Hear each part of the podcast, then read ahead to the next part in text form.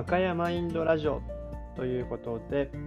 シーズン2のエピソード8、8回目の配信になります。香川県でスポーツトレーナーとして活動をしております、赤山亮介と申します。今日は1月の15日、やっと1月が終わり開始になったんですけれども、1月はすごく、えー、長いなというふうに感じています。一日一日が充実していて、朝あったことが昨日あったことかのような感覚にとらわれることもあるような日々を送っているんですけども、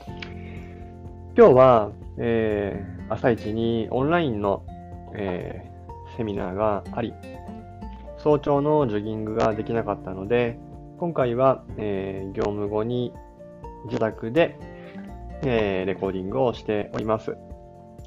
そんな本日の気づきは、今日、昼の休憩時間に、コスチャイムという、えー、楽器をオンラインで聴きながら瞑想するというきっかけを知り合いの、えー、リベレボディにもクリスタルボールという楽器とヨガのコラボでですね、演奏をしてくださる、え方がおられるんですけども、えその田辺さんという方が、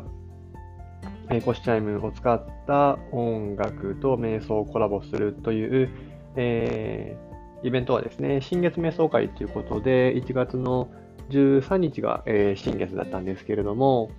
その日に、え実施したものに私が、えオンラインで参加させていただいて、その時の、えー、感想などをやり取りしている中で、今日再度ですね、えー、マイクの、えー、使い方を変えたので、えチェック、しつつ、え再度ですね、やっていただけるということで、10分間ぐらい、え瞑想しながらですね、すごく、え心穏やかになるような音色を、え聞いていたんですけれども、この、えー、音というのは面白いもので、耳で聞いているように感じていても、振動というのは体全体で伝わってきますので、CD で聞くデジタルの音源、まあ、CD って最近聞かないですかね。えー、スマートフォンとかで聞く、えー、耳から聞くですね、音源と、実際にライブに行った時の感覚っていうのが全く違うっていうのを、まあ、実感されたことがある方は多いと思うんですけども、先日、実は、えー、パートナーが、えー、ヘッドホ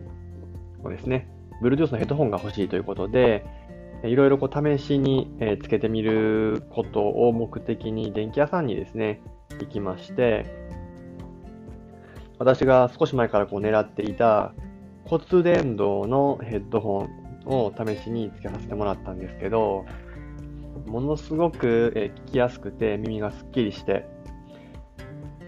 次買うとしたら、絶対に骨伝導のヘッドホン買おうかなと思ってるんですけども、まあ、今は、今使っているヘッドホンは特別、えー、使えないとかっていうわけではないので、気を要するわけではないんですけども、私自身は、えー、耳鳴りが、えー、あった時期もありますし、耳の痛みがあったり、中耳炎があったりするので、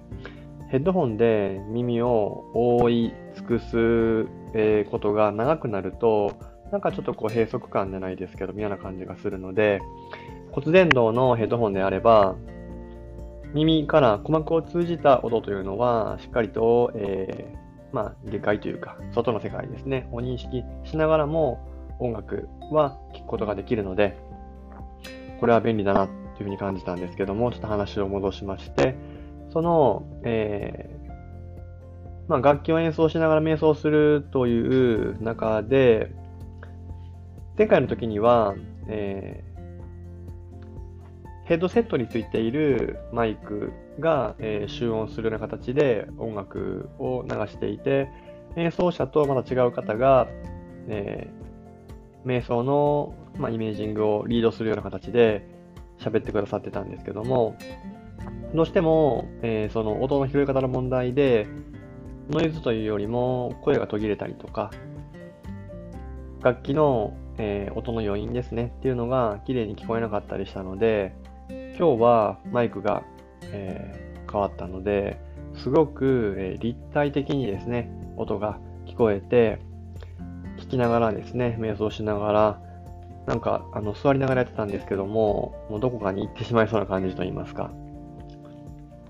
ふわーっと体が緩んでいく感じがあったんですけど、実際に、えー、パソコンの、えー、音で聞いていたんですけども、聞く側もイヤホンではなく、えー、パソコンのスピーカーですね。で、スタッフと一緒に、えー、瞑想してたんですけど、この聞くという聴覚の機能を骨伝導と、え、整理して自分の体の中に伝わってくる、え、ものをですね、整理していくと人間のこう五感覚の可能性というのがすごくイメージが広がるかなと思って今回はですね、施設で耳鳴りの不調で困られる方もよく見ますので、今一度既存の知識として知っている方も多いかもしれないんですけれども、えー、聞くということのですね、えー、耳の構造について簡単にご説明できたらなというふうに思います。よく皆さんが耳耳と言っているのは自戒というふうに言います。頭蓋骨の骨モデルなんかには耳はないんですね。まあ、その耳がないというのは自戒のことなんですけども、えー、軟骨とか耳たぶの部分っていうのは、えー、骨ではないので、で、えー、半月状の形をして、耳の形もですね、全然人それぞれ違うんですけれども、一番外側の耳介、これはま耳たぶのことです。そこから外耳道というところを通って、鼓膜までですね、鼓膜まで。これが外耳というふうに言われます。外耳ですね。その、えー、奥に、えー、耳の中に骨があるっていうのは聞いたことある人も多いと思うんですけれども、土骨、絹田骨、あぶみ骨という3つの骨があります。この骨が外耳から鼓膜を震わせる、えー、音というのは本来は、えー、振動ですね。振動を音に変換する上で、えー、骨が、え伝動するようにですね。だんだんその、え振動を増幅させたりとか、いろんな、まあ、あの機能が細かいところであるんですけれども、そこを、え3つの骨が司っていて、そこの部分が中耳と言われる部分です。中耳ですね。さらにその奥を内耳というふうに言います。外耳、中耳、内耳ですね。で、外耳の目的は耳の形もそうなんですけども、耳の大きい人は人の話をよく聞いたりすることができるっていうふうに、まあ、ちょっと冗談っぽく言うんですけども、これはあの、冗談半分、本当半分で、外耳というのは耳を集めて、えー、耳じゃなくて、音を集めていくのが、えー、その役割なので、その振動が、えー、しっかり集まったら、えー、外耳道を通って鼓膜を震わせると。で、そのふん、えー、振動がですね、中耳に伝わって、3つの骨を、えー、震えてですね、まあ、諸説によると振動が3倍ぐらいになるというふうに言われています。3倍。空気中にある音っていうのの振動は人間の体ではなかなか、えー、認識しにくい部分があっても耳の中ではですね、それを増幅させて認識していると。で、内耳の中には、えー、下牛と下牛神経があり、ここで音が、えー、振動から電気信号ですね。電気信号に変わって脳に向かっていきます。なので、振動として伝わっているところから、えー、電気信号に変わっていくところで、電気信号になった上で脳に向かって、えー、聴覚やですね、えー、聴神経を、まあ、聴神経もあるんですけども、え聴覚やで、え音と。赤山という音がですね、最初はただの振動なのが、あ、か、や、まという、え音として認識することができると。このような機能が聴覚にはあるんですけれども、実は鼓膜を通さなくっても、えー、自分の声が、自分の声じゃないですね、あの声、音を感じることができます。これが、えー、一つがまあ骨伝導なんですけども、例えば私もこのように音声で配信していると、自分の声と、えー、普段、えー、普段話している声とレコーディングしている声ですね、が別人の声のように違和感があることがあるんですけども実際に自分が発してる声っていうのは鼓膜を通さずに、頭の骨の振動を中耳内耳がキャッチして、えー、認識しているというふうに言われています。なので、鼓膜を伝わってきた音っていうのが普段聞いている音ですね、聞いている音。なので、録音した音というのを聞くっていうのは耳から聞きますので、実際自分が喋っている時に聞こえる声っていう話し声は骨を伝わってきているので、この骨伝導と、えー、実際の聴覚、えー、鼓膜から伝わった音っていうのは、えー、音が違って当然だというふうに、あの言われています。このような機能が耳にあるんですけれども、実際に皆さんが、え、自然の音や、えー、まあ音楽でもいいと思うんですけども、それを耳で聞くように、えー、まあ、意識してしまうとですね、もっと言うとイヤホンだけで聞いていると、鼓膜でしか聞いていないので、鼓膜や外耳中耳内耳に負担がものすごくかかってしまいます。実際に耳鳴りが慢性化する方の中には、イヤホンを長時間つけすぎていたり、イヤホンの音が大きかったりというような方もいます。なので、時々環境が許せばイヤホンを使わずに、聞いたり、あるいは自然の中で音を感じることがあればですね、耳で聞こうと意識して耳を澄ませるのではなくって、体全身で、えー、頭蓋骨の骨に振動が伝わって音として認識しますので、肌にも振動として伝わります。大きな音が鳴った時に鳥肌が立ったりする感覚ってあの感じたことある方いると思うんですけれども、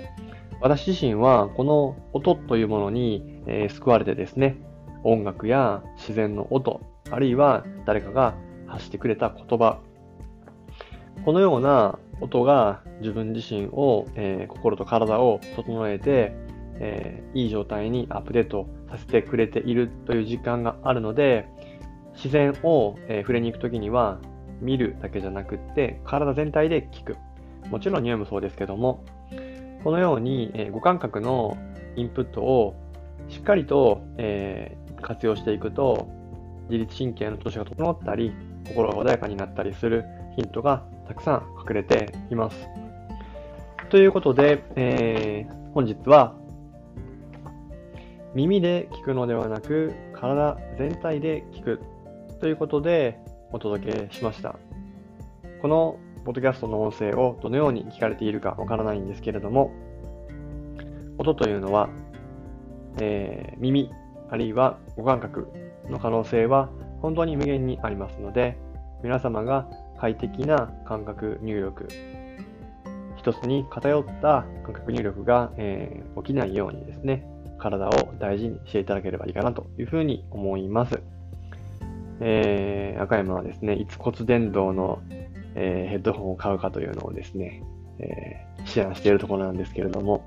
まだもう少し先になりそうです。まだ買ったら、あの、このポッドキャストで共有したいと思います。それでは、えー、本日はここまで。